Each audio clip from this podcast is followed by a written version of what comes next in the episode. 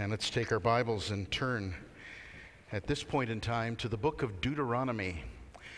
Deuteronomy chapter 18. Deuteronomy is the fifth book in the Bible, the fifth Old Testament book, the last book of the law of Moses. Deuteronomy chapter 18. It comes just after Numbers and just before the book of Judges.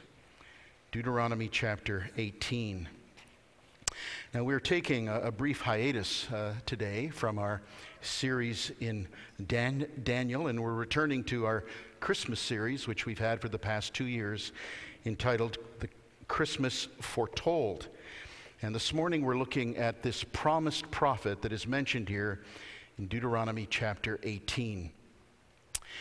Uh, in this series, uh, we're looking at, as I said, the Old Testament proph- prophecies about the coming of the Lord Jesus.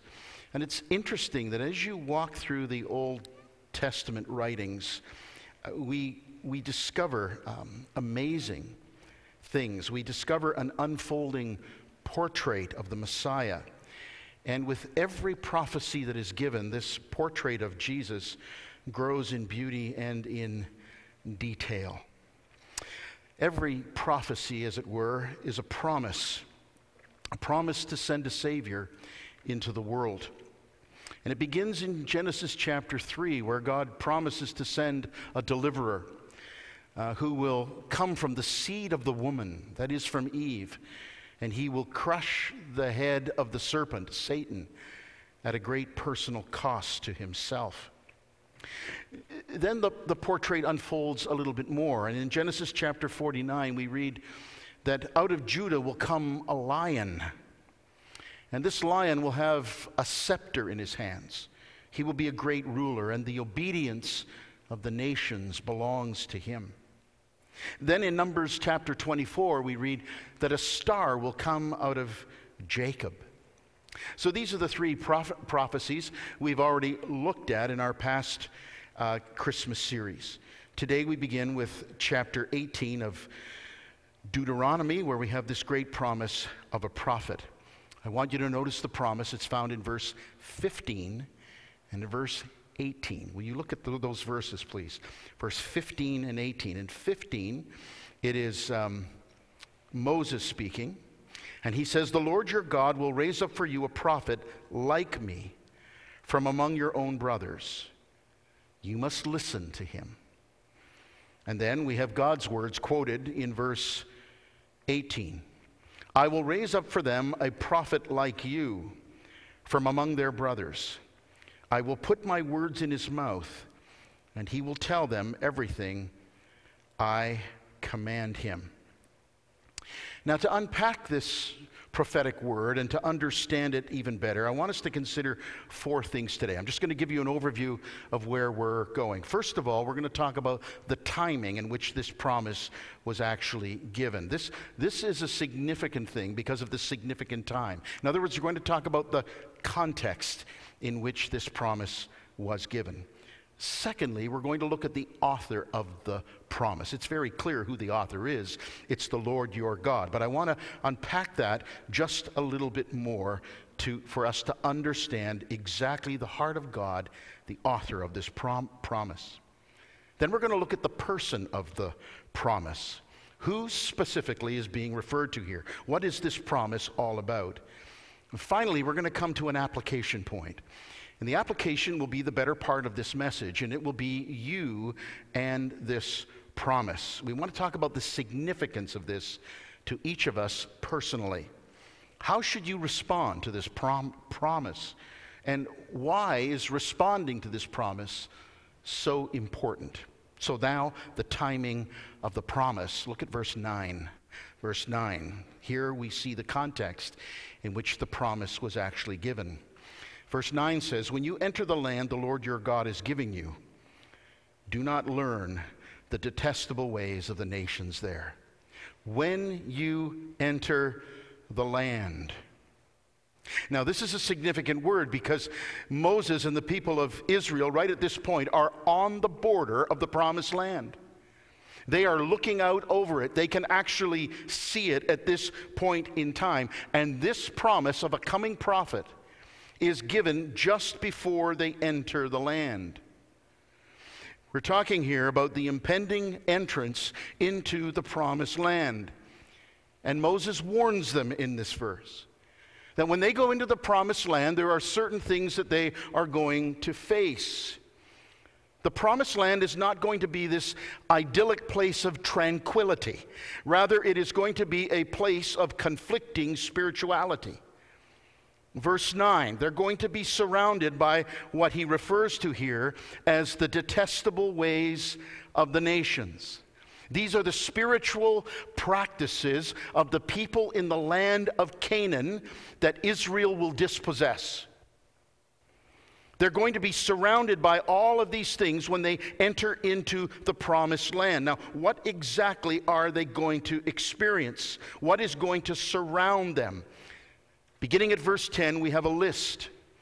And the list begins with child sacrifice. Let no one be found among you who sacrifices his son or daughter in the fire. Child sacrifice is the first thing that is mentioned. Now, this was probably because the, the pagan people in the land of Canaan believed that by sacrificing a child to the gods or to the spirits, that they would somehow gain guidance. This was their form of entreating the spirits to speak to them. In other words, the, the gods, the so called gods, will speak if their bloodlust is satisfied. It's an invocation to the pagan gods.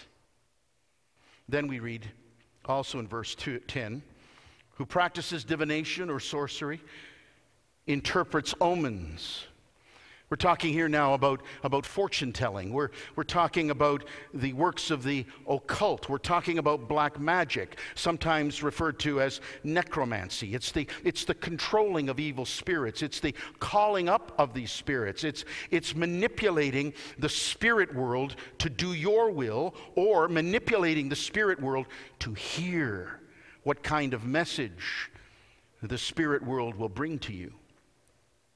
Next in the list are those who engage in witchcraft or cast spells.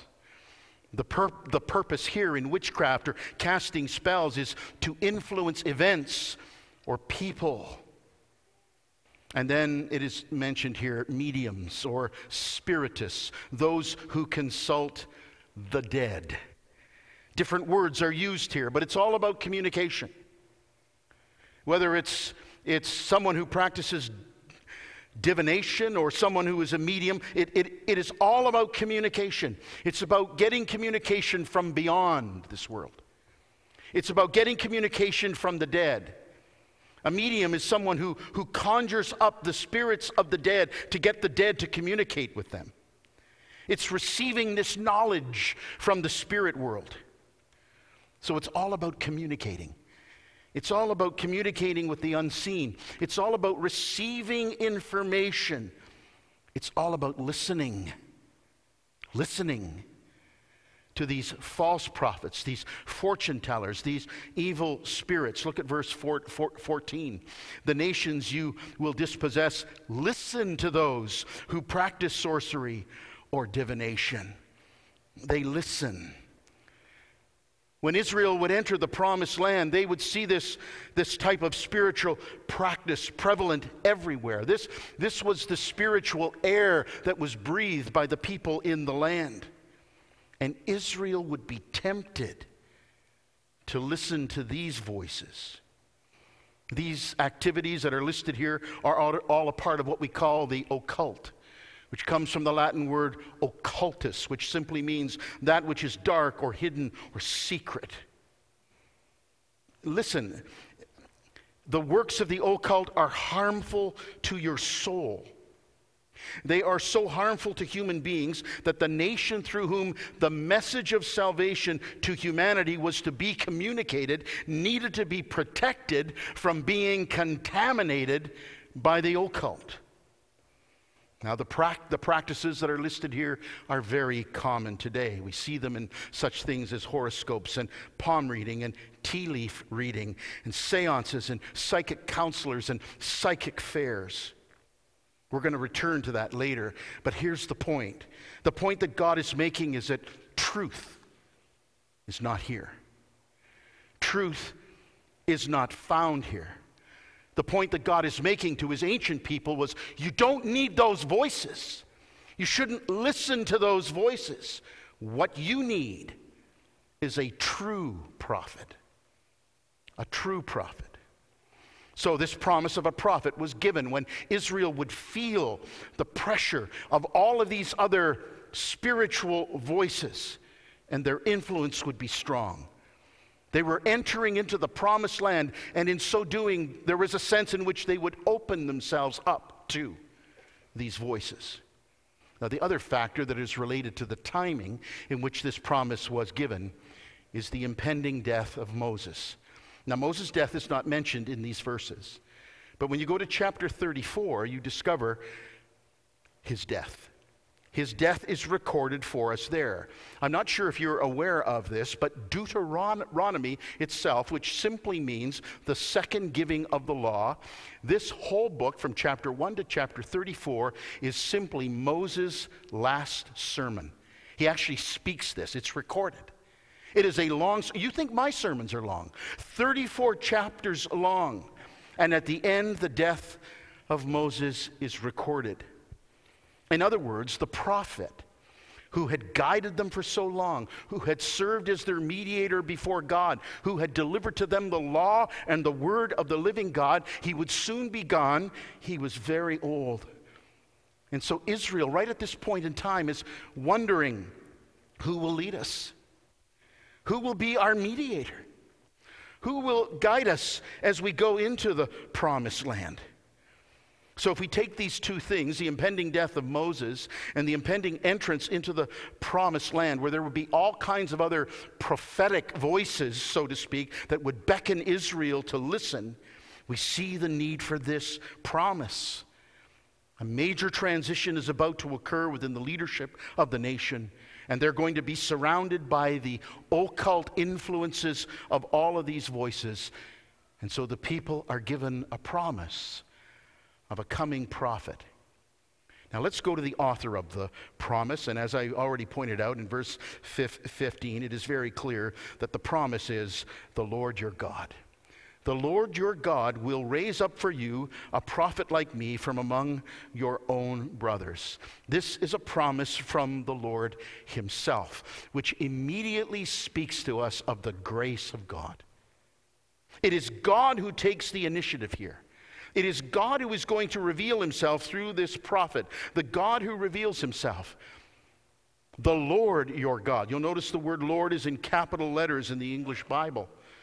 And that is because the English tr- translations of the Bible follow a, a practice of the ancient Jews. And when the Lord's name is actually mentioned, the name is Yahweh. When that name is mentioned, they would not write the name, they would put Lord as a substitute for the name because they were afraid that if they spoke the name Yahweh, they might in some way take his name in vain. And so the Lord, your God, is actually Yahweh, your God. Now, this brings Moses, this brings us back, and brings Moses back in his experience to the burning bush. Do you remember? When he was in exile in the, wil- the, wil- the wilderness for 40 years after he had murdered an Egyptian.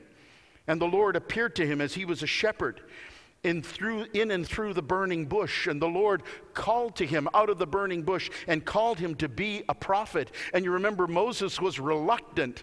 He didn't want to be God's prophet, he didn't want to go back to Egypt to fight for his own people. And the Lord pressed him. And Moses said, Well, well, well, the people are going to ask, Who is this God who has called you? What is his name? And the Lord responded to Moses and said to him, I am who I am, Yahweh, the eternal, self existent God, the eternal God who needs nothing else in order to live. He lives by the generation of his own power. Now, this occurred at the start of the ministry of Moses. And now, at the end of the ministry of Moses, Moses is talking about the same God, the Lord your God. Now, that's a significant phrase Because when we talk about your God, the Lord your God, this speaks of the fact that Yahweh is a covenant keeping God. He's a covenant making God. He has a covenant people, the Lord your God. Israel was a distinct people. They had been set apart by him and set apart for him. And to contrast Israel with the other nations, the main difference is who you listen to because the nations in the land listen to all of these occultic voices, but, but the people of the Lord, those in covenant relationship with God, they listen to the Lord, and it should be to no one else. You see, this is a God who communicates. This is a God who wants to be known. He's a communicating God who speaks truth. He's the God who, who created us, and He speaks to reveal truth to us. He speaks to reveal Himself to us. Verse 18 says, I will put my words, my words, in His mouth, into the mouth of this prophet. I will put my words. So the author, God Himself, is a God who reveals Himself. But he's also a God who provides access to himself. And this speaks of his grace, because that's what verse 16 and 17 is all about God providing access. For this is what you asked of the Lord your God at Horeb on the day of the assembly when you said, Let us not hear the voice of the Lord our God, nor see this great fire anymore, or we will die. The Lord said to me, What they say is good. Now, this takes us back then to the giving of the law in Exodus chapter 19 and 20. And you remember when Moses went up onto the mountain to receive the law from God, God came down in all of his glory, and, and there was the, the, the whole top of the mountain was set on fire, and the smoke was billowing up into the clouds. The holy God came down in fire and in smoke. And the people then, they, they understood that if they were to approach this holy God, they would be consumed. And so they asked Moses, Moses, you be the one to, to go before this holy God on our behalf. You be the one to speak for us. You be the one to bring back God's words to us. You be the mediator because they understand that they would be consumed if they ever approached God. And so it says here in verse 17, the Lord said to me, What they say is good. In other words, what they say, what they say is right. What they understood was right. And so here, the author of the promise, God Himself, provides now an access to Himself. The unapproachable God, the, the God who, who dwells in unapproachable light, can be approached now through a mediator. And God provides this access. And He is the God who knows our need. You see, we, we, we all need a voice. We all need a voice from beyond ourselves. The way we're wired and made and created as human beings, we, we yearn to hear a voice from beyond ourselves. We hear human voices all the time, and we know we need something more. We need a voice that will bring us hope, a voice that will connect us to God a voice that will touch us with the divine. We, we need a voice beyond ourselves to give us direction in life, to navigate the perplexing problems and challenging circumstances of life. We need a voice from beyond ourselves to help us understand life. We need a voice that will speak with authority into our lives. And He knows our need. Now, this brings us to the actual person of the promise that is mentioned here in verse 15. He is referred to as a prophet. And Moses makes it clear that he will be a prophet, first of all, and I'm going to take this kind of in reverse order here, but first of all, from among your own brothers. Now, we have just looked at when this promise was actually given. That God condemned Israel from receiving any kind of spiritual revelation from sources other than God Himself. So, therefore, we understand that this prophet that they're supposed to listen to will not be from these nations. He will not be from those nations. He will not be a prophet who deals in sorcery or witchcraft. But he will come from among your own brothers. That is, he will come from within Israel. He will be Abraham's seed. Now, it's important to underscore this today because Islam teaches that Muhammad is the fulfillment of Deuteronomy chapter 18, verse 15 and 18.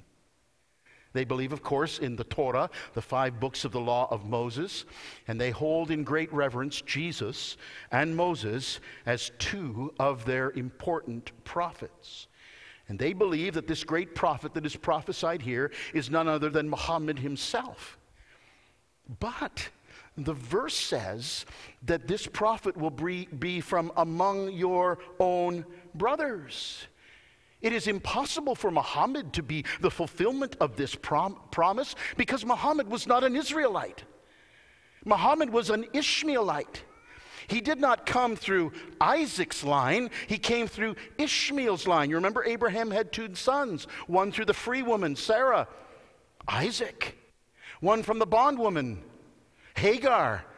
Son was Ishmael. He comes from the Ishmaelite line. And this promise, this prophet, it will come from the covenant people of God. He will come from Israel. Now, in Genesis chapter 49, this, this, this promise is actually narrowed down. Not only will he be an Israelite, but he will actually come from a particular tribe. He will come from the tribe of Judah. He is the lion of the tribe of Judah. And later, and we're going to see this in a couple of weeks' time when Pastor Chris preaches, that he will come from the house and the lineage of David. And so the promise gets narrowed down from an Israelite to someone in the tribe of Jacob, to someone specifically from the household of King David, a prophet from among your own brothers. But notice it also says, a prophet like me, or a prophet like Moses. Now, from our vantage point, we, we can look back and we can see the, the broader context in which this promise has been fulfilled. Because it is true that the promise of a prophet here is actually the promise of a whole line of prophets. Because after Moses came, Joshua, in Hebrew, Yeshua, which is where we get the name Jesus from. Joshua, Jesus, same name. And then after Joshua, others came. And God continued to give his life giving word through a long succession of one prophet after another.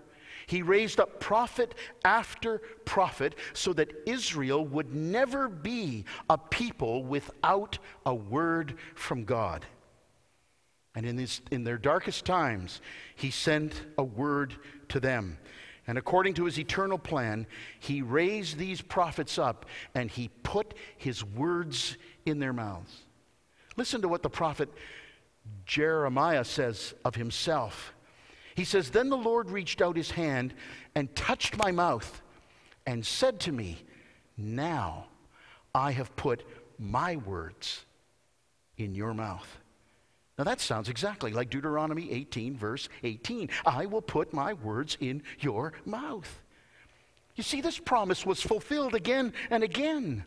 But with each successive prophet, they would speak not only the words of God to the people of their own day and age, but they would speak of another prophet who was going to come in the future. They were always pointing to the final prophet, the one who would ultimately fulfill this promise that this promise would culminate in a final prophet. Now, a few weeks ago, when we looked at Daniel chapter 8 and considered the history there, we, we talked about this period of time between the Old Testament and the New, which we call the intertestamental period. 400 years between the prophet, the end of the Old Testament with the prophet Malachi until the coming of the Lord Jesus 400 years. And these, this 400 year period of time was, was silent. That is, there was no word, no contemporary word, no new word, no new revelation from God during this period of time. There was no prophet that God raised up during this period of time. This was actually the longest period of time in which Israel did not hear a contemporary word from a prophet. And it became clear to the people of Israel during that period of time that the prophecy of Deuteronomy 18, verse 15 and 18, is not a promise, not a general promise about a line of prophets, but a particular prophecy about a single prophet. And so when you get to the pages of the New Tes- Testament, when you begin to read the, go- the Gospels, you, you, you discover that the people are actually looking for the prophet. We see this in John chapter 1. In John 1, the Jews of Jerusalem send out Levites and priests out into the wilderness area because John the baptizer is doing his work there. And they're curious about John. And they, they ask him, Who are you? And he makes it clear that he is not the Messiah. And then they say, Well, are you Elijah? Are you the prophet? Those are their exact words. Are you the prophet? And John answers, No. And then a little bit later in the gospel story, Jesus feeds 5,000 people. It's recorded for us in John 6 that the people saw the miraculous sign of, of Jesus turning, uh, um, um, multiplying the, the loaves and the fish and feeding this many people. They saw this miraculous sign. And what was their conclusion? John 6 Surely this is the prophet who is to come into the world. And then one chapter later, in chapter 7, Jesus is in Jerusalem at the Feast of Tabernacles, and he, he stands up and he cries out in a loud voice so that everyone could hear him there in the temple courts. And he says, If any man is thirsty, let him come to me and drink. As the scripture has said, He who believes in me, out of his innermost being will flow rivers of living water. And the people heard Jesus and they shouted out, Surely this man is the prophet.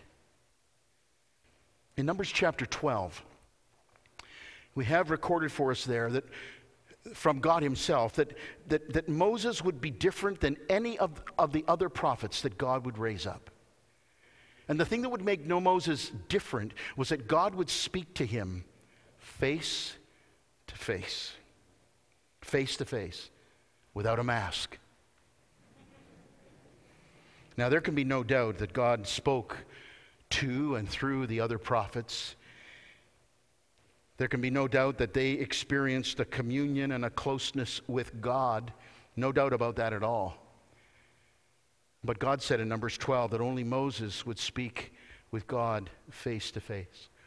Only Moses would have this intimate communion and communication with the Lord face to face.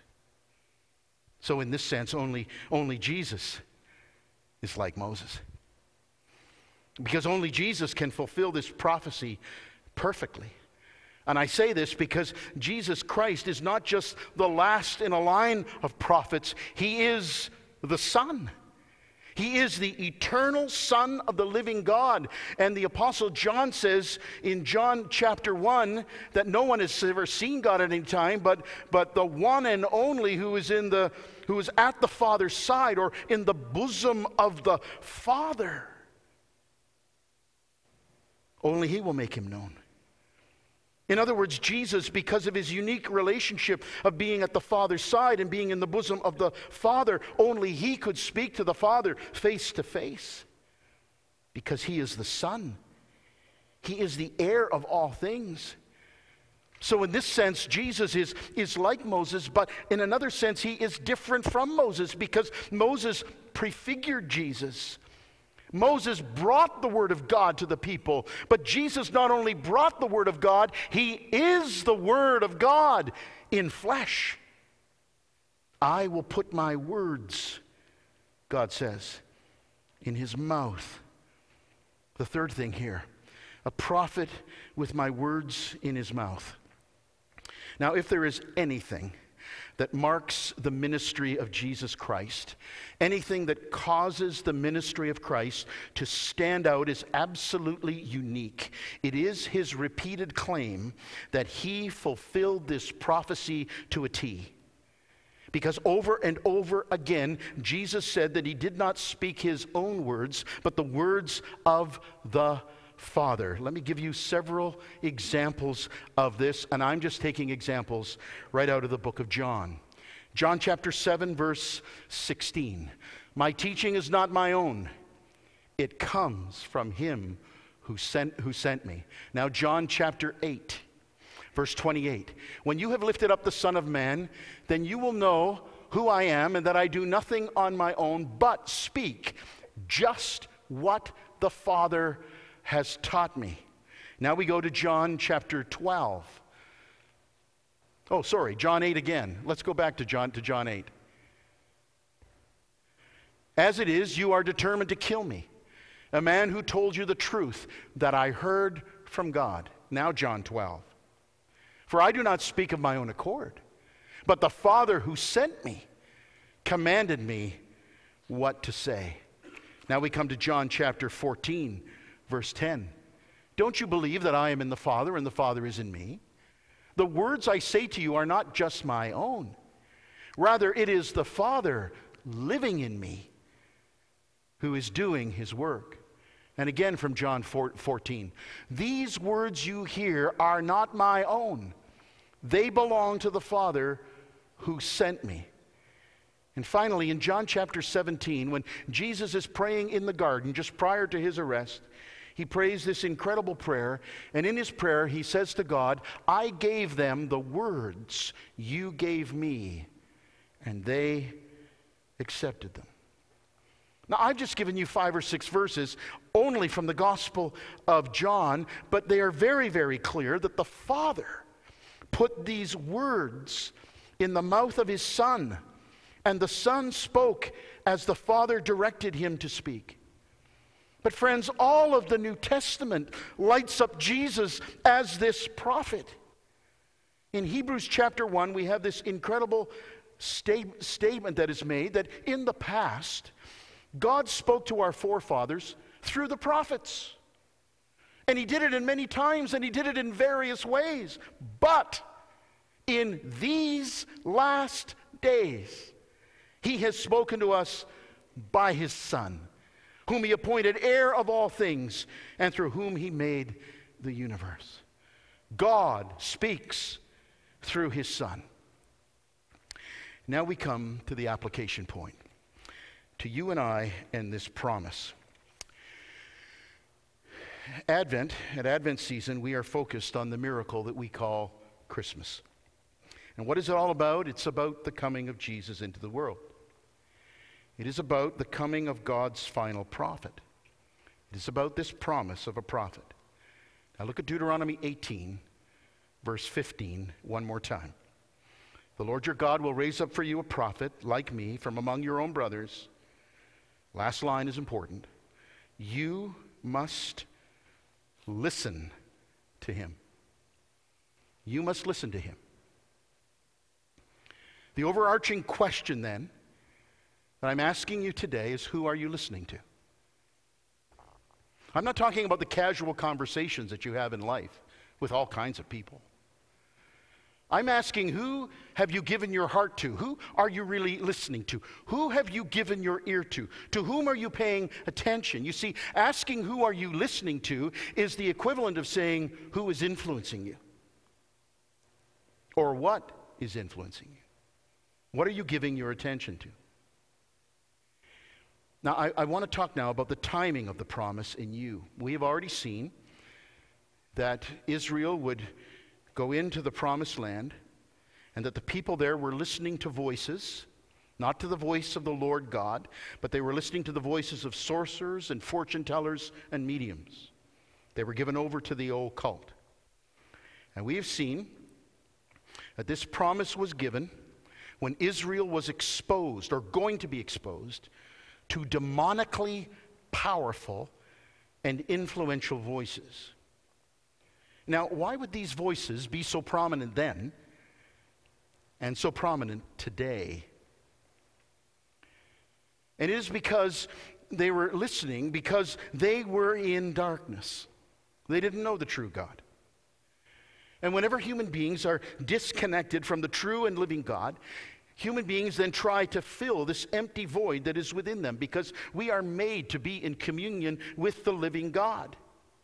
And we try to fill that void with other things. You, you, you can't escape this void within your heart by, by your own efforts to reason away spiritual realities. There is something in every one of us that yearns for a voice from beyond.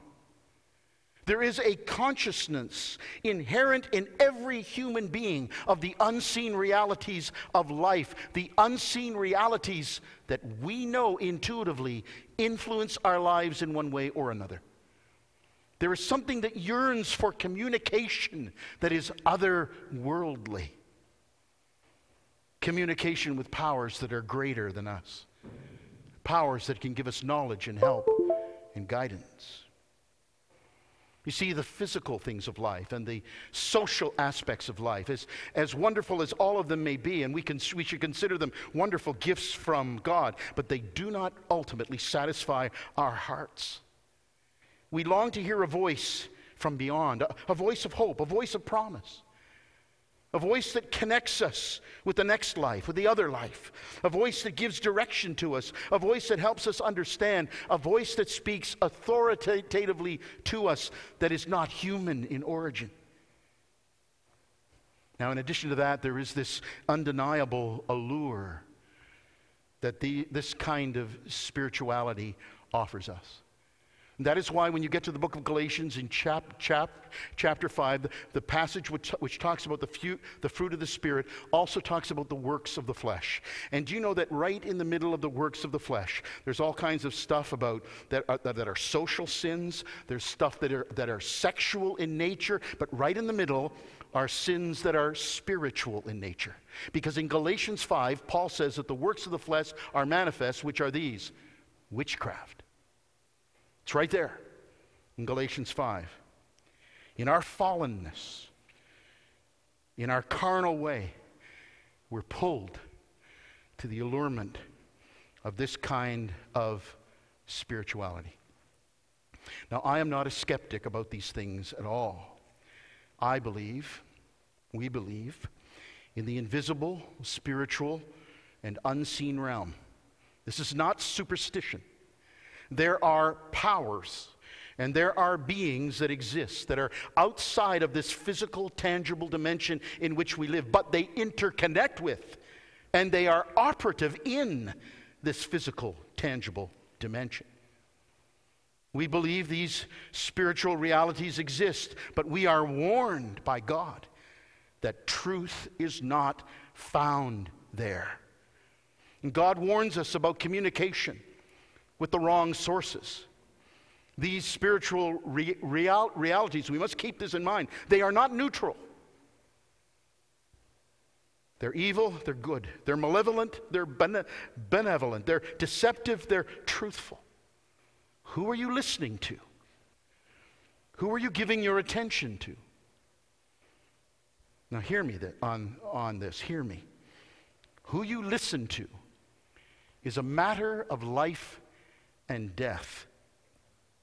Deuteronomy chapter 18 is clear that listening to these voices will only bring you death. The occult pra- practices that are listed here, which today we see in astrology and horoscope and palm reading and teacup reading and tarot cards and psychic fairs, begins in verse 9.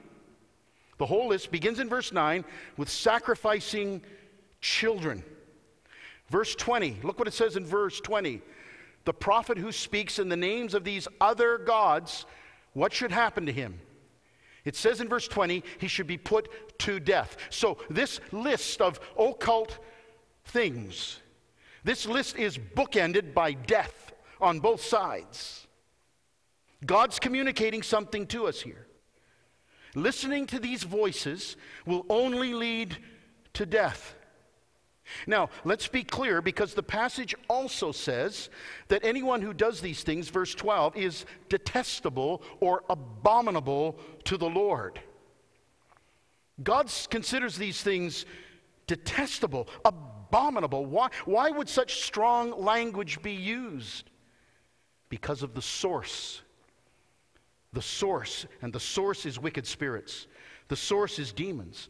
The, sport, the source is what the Bible calls the spiritual forces of wickedness. These voices are not from God. Let's be clear. Furthermore, the Bible makes it clear that by having contact with individuals who practice these things, getting involved with them, listening to them, engaging in this kind of stuff, only brings defilement or contamination, pollution, spiritual pollution. Leviticus 19, verse 31 says, Do not listen to mediums, you will be defiled by them, polluted by them, contaminated by them. In 1993, a 39 year old woman responded to a message that I preached on a Sunday morning. She came to the front of the church and was taken into a room off to the side of the auditorium, which we used for counseling people. One of our elders' wives began to counsel her. I had been in touch with her on a number of occasions and had shared Christ with, with her. She was seeking for the truth. It's a rather long story, but I was out in the foyer at that moment, at the end of the service, just greeting people and chatting with people, and someone came running to me across the foyer with a frantic voice saying, Pastor, you're needed immediately in the counseling room. So I went into the, the counseling room, and there this woman was, and there was the elder's wife trying to console her. And the elder's wife said, I, I don't know what the problem is, but there's something wrong. I looked into the face of this, of this woman and I asked her, it just came to my mind immediately. I don't know how, it was the Spirit of God. Have you been to a fortune teller? And the look on her face revealed it to me immediately that she had. The stress and the anguish that came over her face. I said, What is the issue? She said, I'm trying to call out to Jesus. I'm, I'm trying to ask him to save me, but I can't get the words out. Have you been to a fortune teller? Yes. We took her into another room. And within a matter of moments, she, she fell onto the floor, and we gathered around her and we prayed over her. And God miraculously set her free of a deceiving spirit. She had been defiled by this deceiving spirit.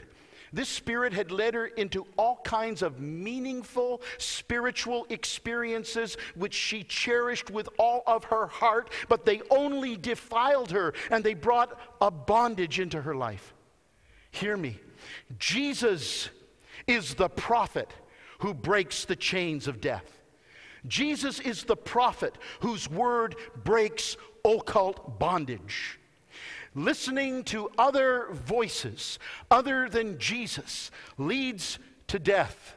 Listening to Jesus leads to life, and He gives life abundantly. Hallelujah. Who are you listening to? It can defile you. Let's talk now about the author of the promise in you. Verse 15 The Lord, your God, will raise up for you a prophet. Why does God promise to do this. He promises to do this. He promised to do, to do this because of His grace.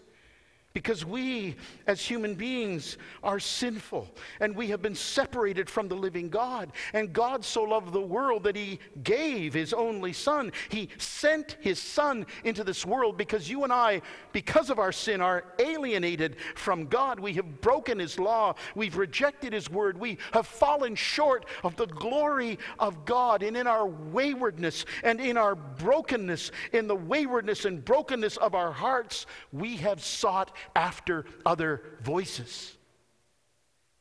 We've attempted to find life apart from the life giver.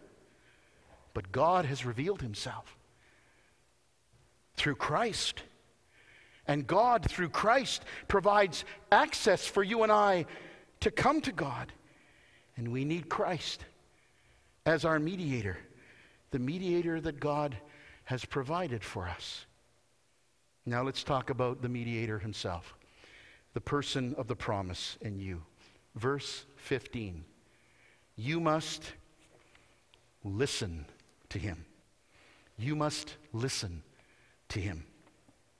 The gospel writers, each of them, Matthew, Mark, and Luke, record for us the same story.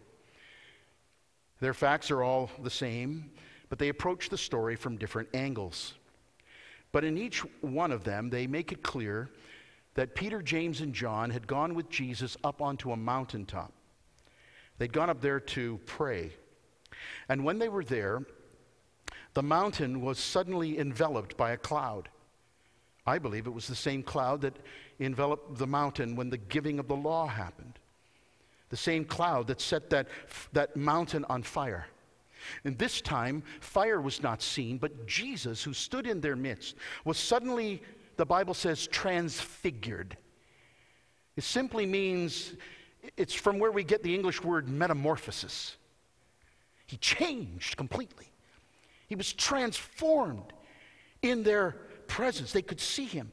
And the scripture says that his face shone like the sun, and his clothes became as white as the light. And Peter, James, and John noticed that Moses and Elijah also appeared. And they conversed with Jesus. Now, now, why were Moses and Elijah there? Well, Luke tells us that they spoke to Jesus about his departure, which is interesting that Moses would speak to Jesus about Jesus' depart, departure, which it says would be fulfilled in Jerusalem. The word departure there is the word exodus. Interesting that Moses would talk about that, isn't it? Jesus' exodus through the cross and resurrection. And Moses and Elijah were speaking to them to him there about what was going to happen. But but but why Moses and Elijah?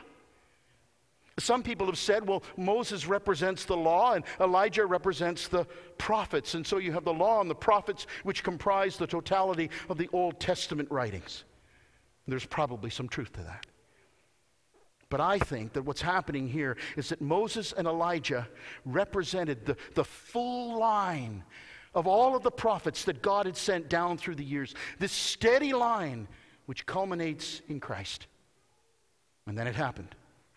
A voice, a powerful voice, a strong voice, a clear voice came out of the cloud and Peter, James, and John heard it because after they heard it, they fell on their faces to the ground. And the voice said, This is my son, whom I love. Listen to him.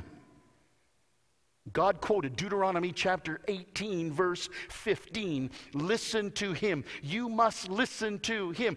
Jesus is the promised prophet. And what are we supposed to do with this prophet?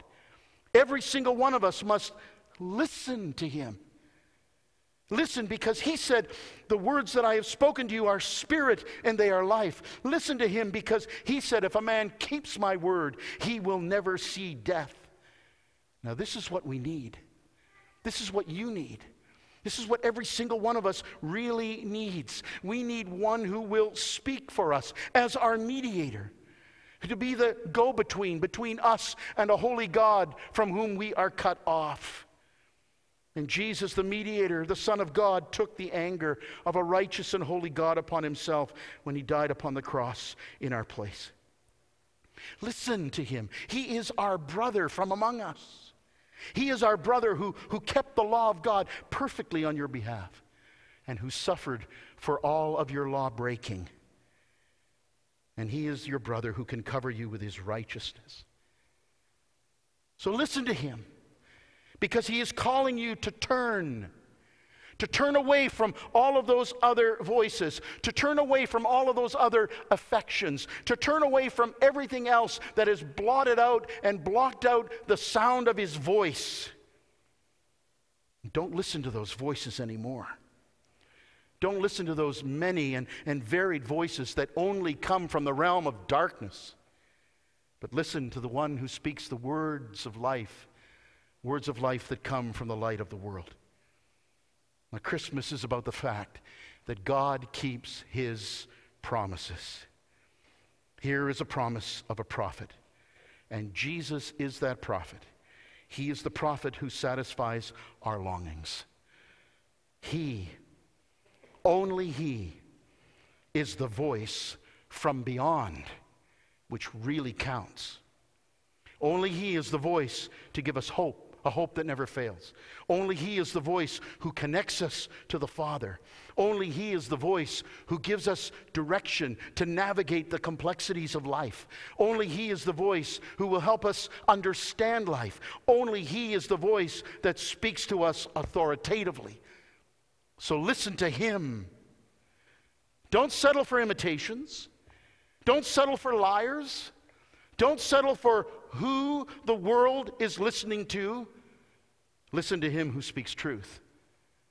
For he and only he has the words of life. Please stand.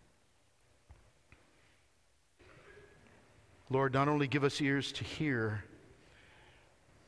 but give us hearts that will follow all that we hear. We thank you for your life giving, light giving words. We thank you that you came into this world to save sinners. We thank you that you came into this world to give us light. We thank you that you came into this world to set us free. We thank you that you came into this world to break the bondages of all occult powers, that you are the risen Lord. And we praise you, and we give you again our hearts, our minds, and our ears. Continue, Lord, each day to speak to us, we pray. We are your servants, Lord. We want to listen.